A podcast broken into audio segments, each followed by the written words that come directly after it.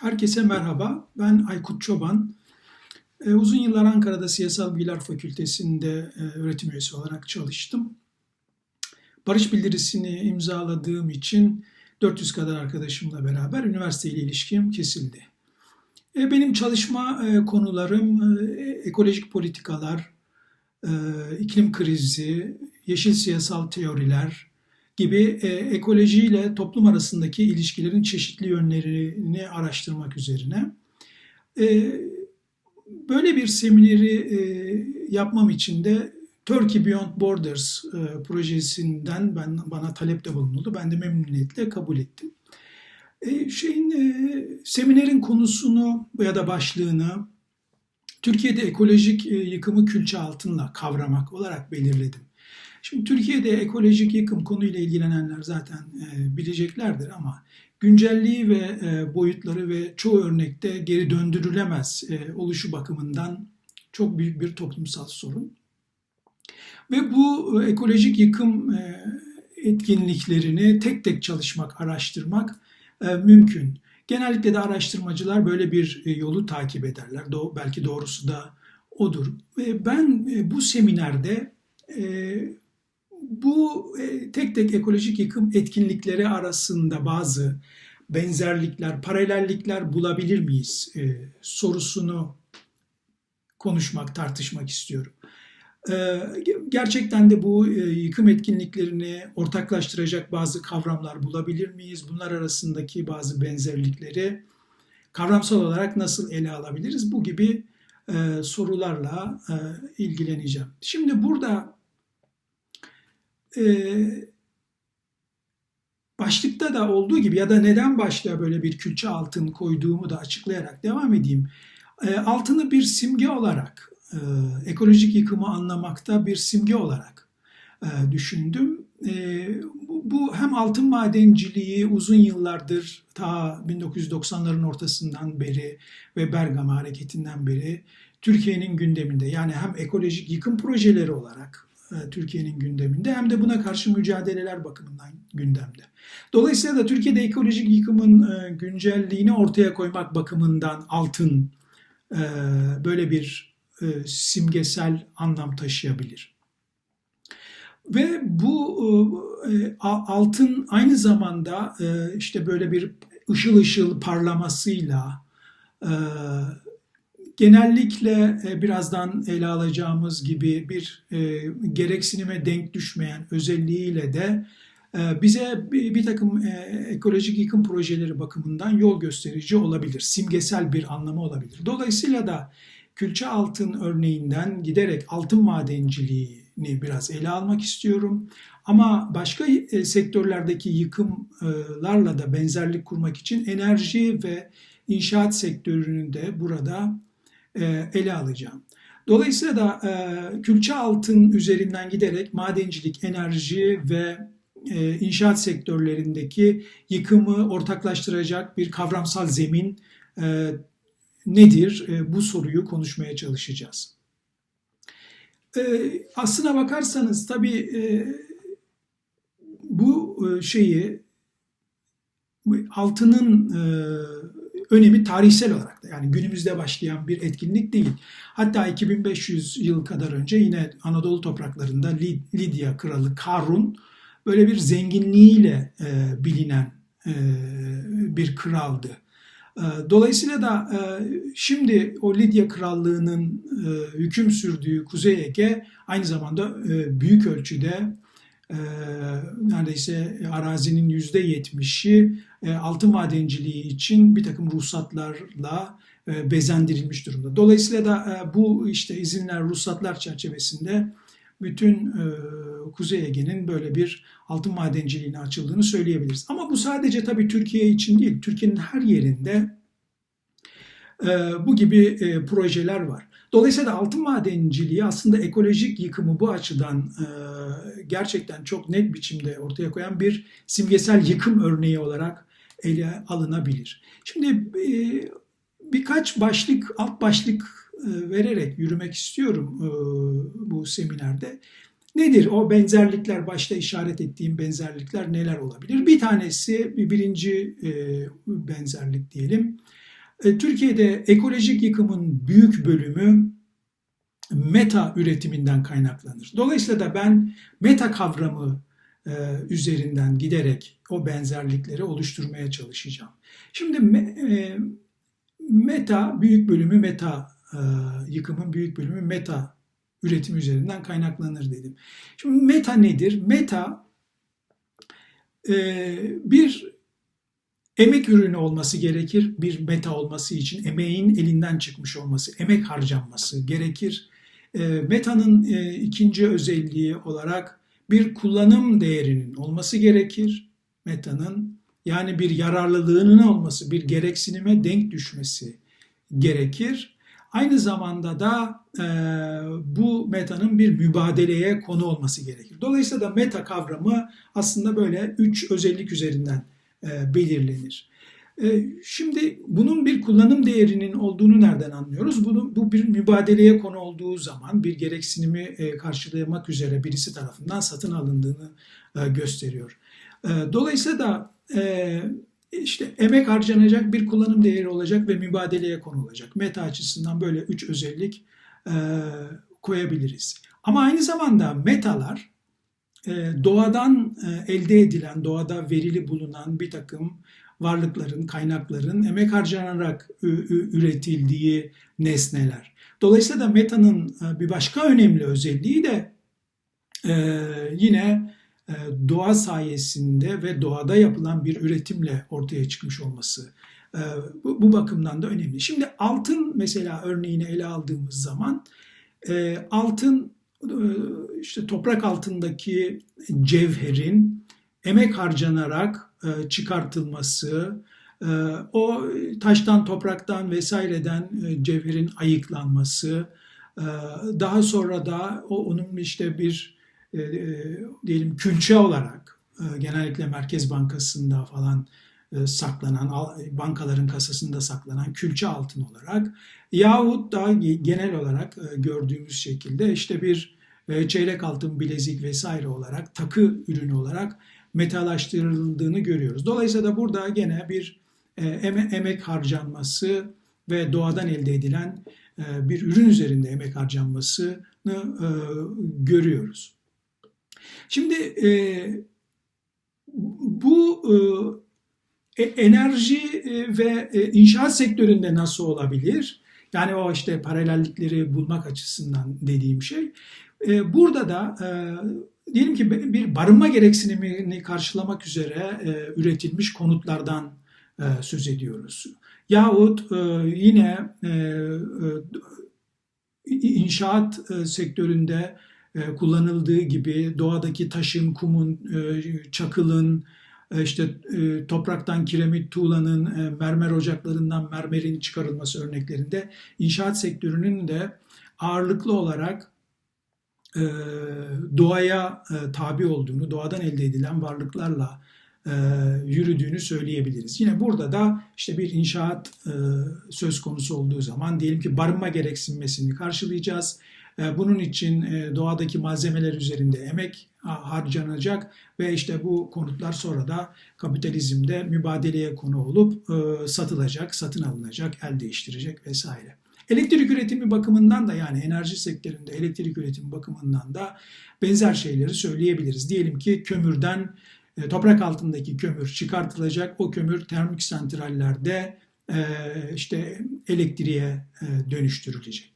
Ama bunların her birinde yani diyelim ki taş ocaklarında altın madenciliğinde olduğu gibi taş ocaklarında yahut kömürden elde edilen termik santrallerde vesaire olduğu gibi bunlar pırıl pırıl bir görüntü altında gelmekle beraber e, her biri e, inanılmaz ve geri döndürülemez ekolojik yıkımlara yol açarlar. Yani bu bir takım işte ormanlık alanlarda, yaylalarda, tarımsal arazilerde yapılan konut yatırımlarında olduğu gibi yahut termik santrallerde işte rüzgar elektrik santrallerinde yahut jeotermal elektrik santrallerinde olduğu gibi elektrik üretiminin hemen her alanında yani tırnak içinde temiz enerji olarak e, gösterilen yenilenebilir enerji kaynakları bakımından da keza hidrolojik elektrik e, santrallerinde de benzer bir durumu görürüz. Yani bu gibi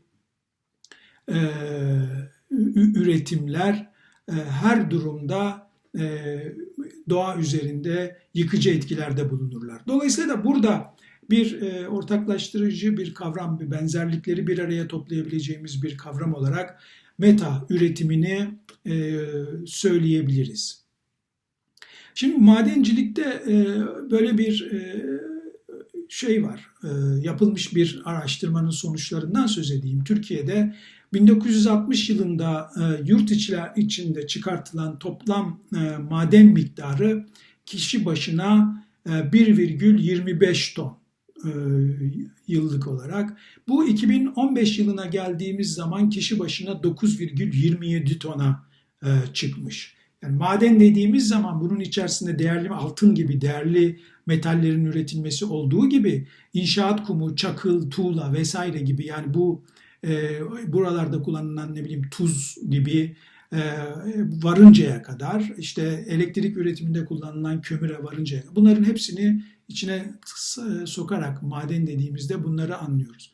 Dolayısıyla böyle bir e, işte 1,25 tondan kişi başına 9,27 tona çıkan bir üretim, e, madencilik üretimi söz konusu. Şimdi madencilik üretimi e, bir yanıyla böyle, öte yandan da dedik ki şimdi meta olması için bir gereksinime denk düşecek. Ee, büyük bölümü de meta üretiminden yani işte bu inşaat sektörü, elektrik üretimi ve madencilikte bunları görebiliriz. Fakat ikinci unsura e, burada gelirse yani ekolojik yıkımın e, büyük bir bölümünü meta üretimiyle ifade etmek mümkündür. Ama öte yandan ikinci olarak da e, Türkiye'de ekolojik yıkımın bir bölümünü meta bile olmayan iktisadi etkinliklerin bir sonucu olduğunu söylemek de mümkündür. Bundan kastım nedir? Şimdi metanın az önce e, özelliklerini saptarken söylemiştim. Bir gereksinime e, denk düşecek, bir yararlılığı olacak, bir kullanım değeri olacak. Tabi burada e, kullanım değeri ya da yararlılık dediğimiz zaman meta ile ilgili şunu da e, açıklamak gerekir. E, aslında kapitalizmde e, metaların e, önemli bölümü hileli gereksinmeler e, olarak da ortaya çıkar. Yani e, bir yaşamsal gereksinime denk düşmeyen aslında insanların e, gereksinmediği bir takım malların tüketilmesine dönük olarak meta üretiminden söz edebiliriz. Dolayısıyla da bir meta üretimi olacak ki bir meta tüketimi olacak ki onları yerine koymak için de metaların üretilmesi söz konusu olsun. Hileli gereksinmelerden e, kastım yani bunların e, diyelim ki e, yani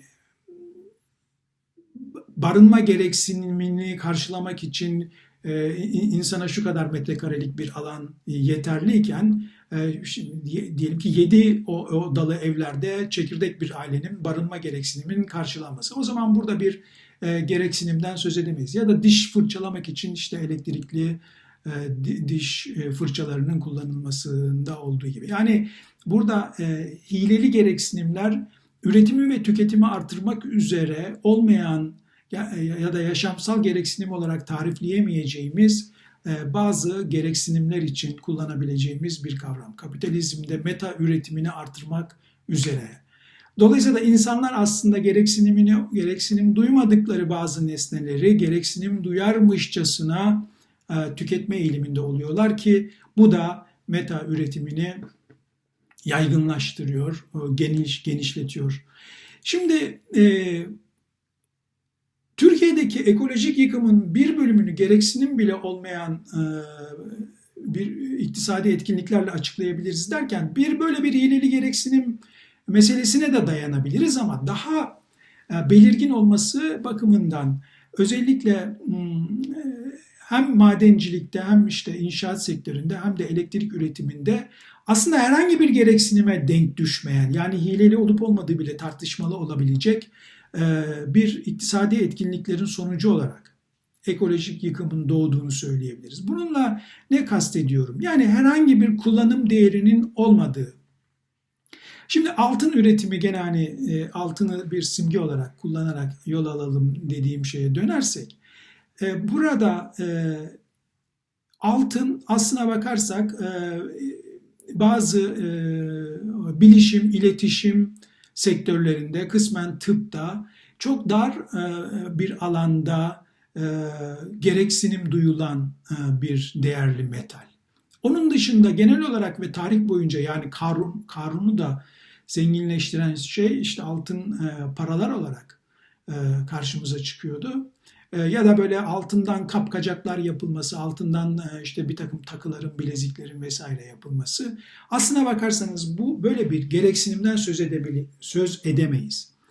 Neden böyle? E, insanların e, takı takmak, süslenmek, kendilerini iyi hissetmek vesaire yani takı takarak böyle bir e, gereksinimlerinin olduğunu tartışabiliriz. Ama bunun altınla karşılanması bir gereksinimdir denilemez. Dolayısıyla da altın günümüzde e, toplumsal yaşamda çok dar bir alanda gerçekten gereksinildiği halde bunun önemli bir bölümü bir yatırım aracı olarak ya da bir takı, e, gösteriş, şatafat, e, nesnesi olarak karşımıza çıkıyor.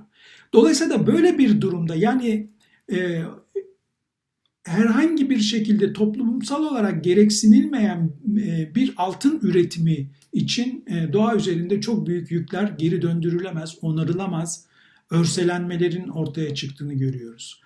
E, herhangi bir şey olmadan, böyle bir altın üretimi olmadan da yol almak yani takı, gösteriş, şatafat için üretilen altından söz ediyorum. Toplumsal yaşam devam edebilir. Şimdi bir iki e, bilmiyorum e, zamanı nasıl kullanıyorum ama e, bir iki rakam vererek e, bu bunu açıklamak isterim. Geçen yıl Temmuz ayına göre bu yıl Temmuz ayında yani içinde yaşadığımız bu salgın koşullarında Türkiye'de darphanede basılan aylık çeyrek, çeyrek altın sayısı iki katına çıkmış. 400 binden 800 bin küsur adete. Ee, bir önceki yıla göre aylık darphanede basılan e, çeyrek altın miktarı. Şimdi bunun tabii herhangi bir gereksinimle filan açıklanmasına imkan yok.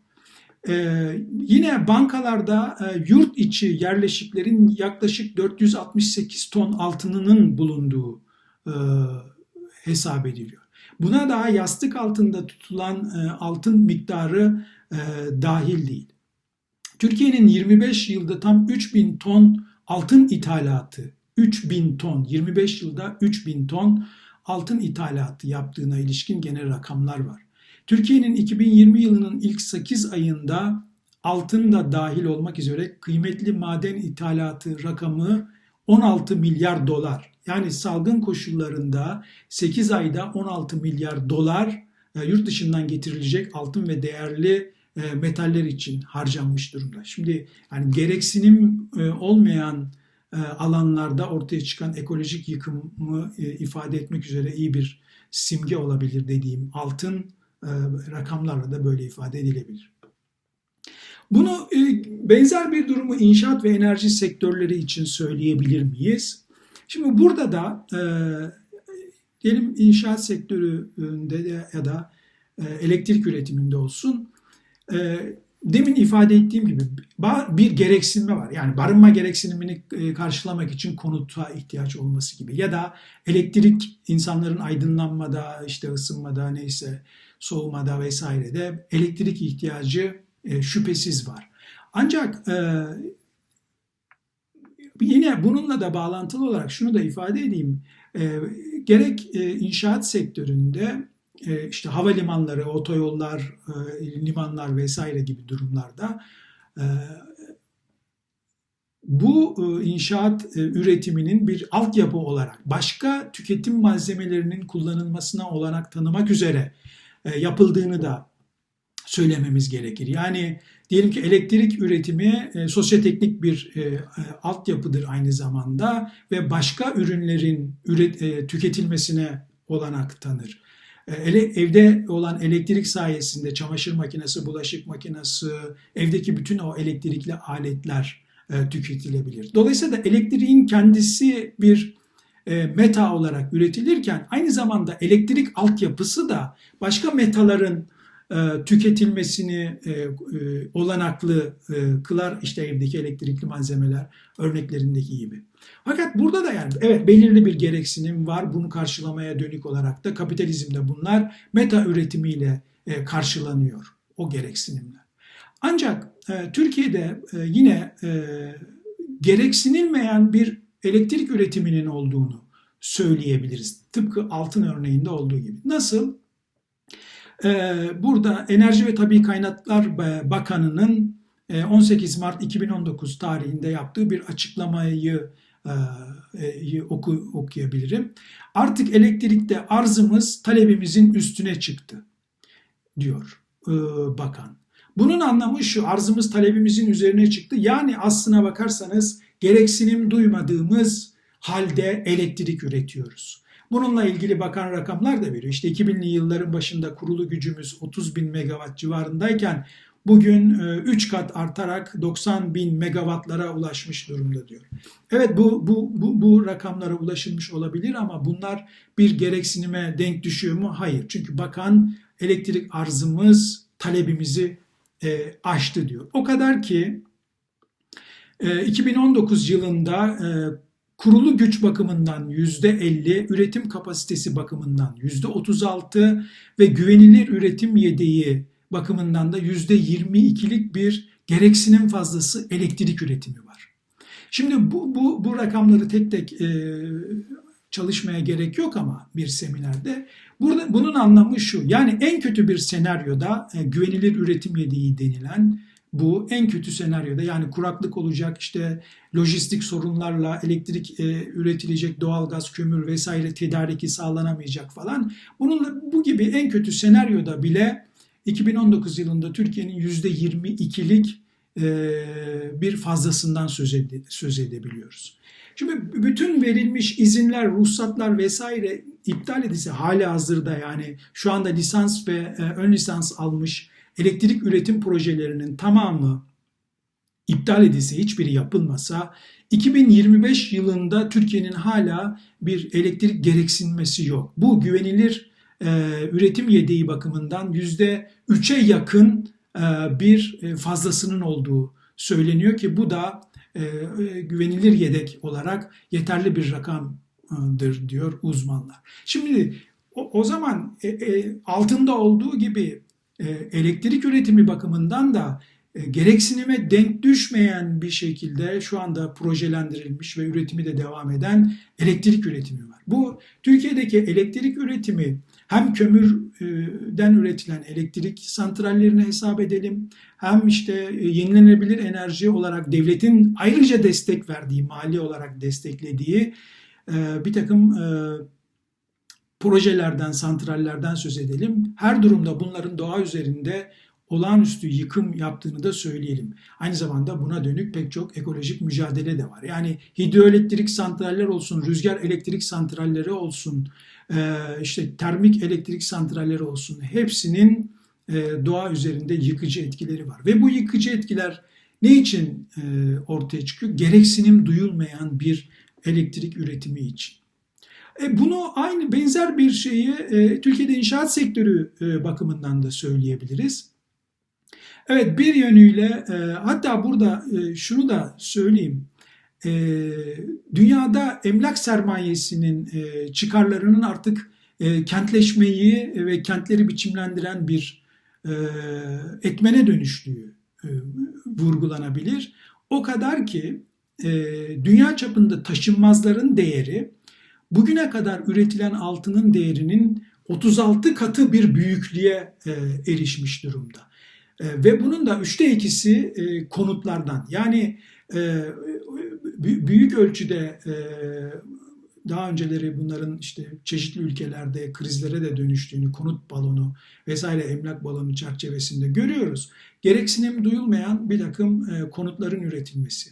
Yani bir yanıyla Türkiye'de e, çatısı e, akan, yalıtımı yetersiz, e, barınma gereksinimini karşılanmaktan, karşılamaktan çok uzak konutların olduğunu söyleyelim. Dolayısıyla emekçi sınıf bakımından konut gereksinimi var. Ama öbür taraftan da Türkiye'de 1 milyon konut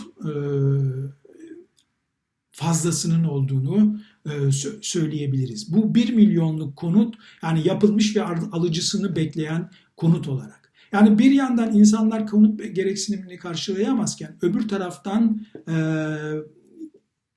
gereksinim fazlası diyebileceğimiz çünkü boş kimse bunları satın almadığına göre bir kullanım değeri olmayan e, konutların boş olarak tutulduğunu e, söyleyebiliriz. Kentsel dönüşüm e, de genellikle alım gücü olan insanların yani barınma gereksinimini karşılamaya dönük bir kentsel dönüşümden ziyade alım gücü olan insanların e, yaşadığı e, yerlerde e, yık yenisini yap, daha yüksek paraya sat, daha iyi rant elde et zinciri çerçevesinde inşa edildiğini söyleyebiliriz.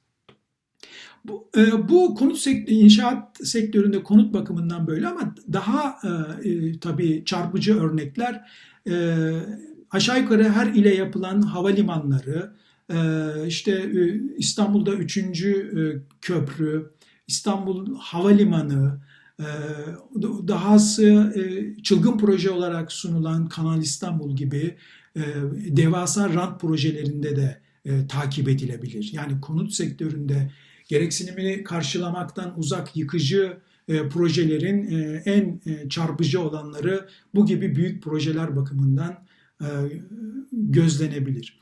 Burada gereksinim fazlası olduğunu nereden ya da bir gereksinim ötesi gereksinime denk düşmeyen e, yatırımlar olduğunu nereden biliyoruz? E, bunlar bildiğiniz gibi hazine alım garantisi olan projeler ve e, gerek işte 3. köprü gerek İstanbul Havalimanı e, gibi ya da işte büyük şehirler arası otoyollar gibi bunların üzerinden e, geçen e, taşıt başına ya da havalimanlarında yolcu başına e, üstlenici şirketle anlaşmalar yapılmış durumda ve bunu e, bu anlaşma yapılan rakam karşılanmadığı için de devlet e, o şirketlerin e, şeylerini, e, taleplerini karşılıyor. Hazine alım garantisi çerçevesinde. Dolayısıyla da yani şu kadar yolcu geçmek üzere bir köprü yapılmış ama o kadar yolcu geçmiyor. Dolayısıyla da burada bir planlama sorunu var. Gereksinim duyulmayan bir havalimanı yapılmış. E, kapasitesi bakımından karşılanmayan işte yolcusu olmayan bir havalimanı. Bunu tabii bu salgın koşulları bakımından söylemiyorum. Salgın öncesi e, bu böyleydi. Kanal İstanbul başlı başına zaten bir rant projesi olarak hiçbir gereksinime denk düşmeyen bir proje olarak karşımızda duruyor. Dolayısıyla da o zaman bir yanıyla e, böyle bir evet gereksinimleri gereksinim karşılamaya dönük bir meta üretimi var. Bunların metalar olarak metalarla karşılanması gerekmiyor ama kapitalizmde e, bir takım e, kullanım değerleri ancak meta üretimiyle karşılanıyor. Bir, bu ama bunun ötesinde de ikinci boyut gereksinim bile olmayan gereksinim ötesi diyebileceğimiz büyük projelerde rant projesi olarak adlandırabileceğimiz bir takım projelerde de böyle bir ekolojik e, yıkım boyutundan söz edebiliriz. E, e, dolayısıyla da e, bizi e, burada hani ekolojik yıkımı meta kavramı üzerinden e, anlayabilir miyiz derken e, gerek şeyde madencilik sektöründe gerek inşaat ve gerek elektrikte e, böyle bir e, meta kavramı etrafında bir benzerlik kurmak e, mümkün görünüyor e, bu çerçevede. Dersin e, şeyin e, seminerin ikinci kısmında gene e, meta üzerinden, metafetişizmi üzerinden bu metaların e, kimin çıkarına üretildiği konusunda e, devam edeceğiz. Şimdilik e, birinci bölümü burada tamamlamış olayım. E, ikinci bölümde görüşmek üzere.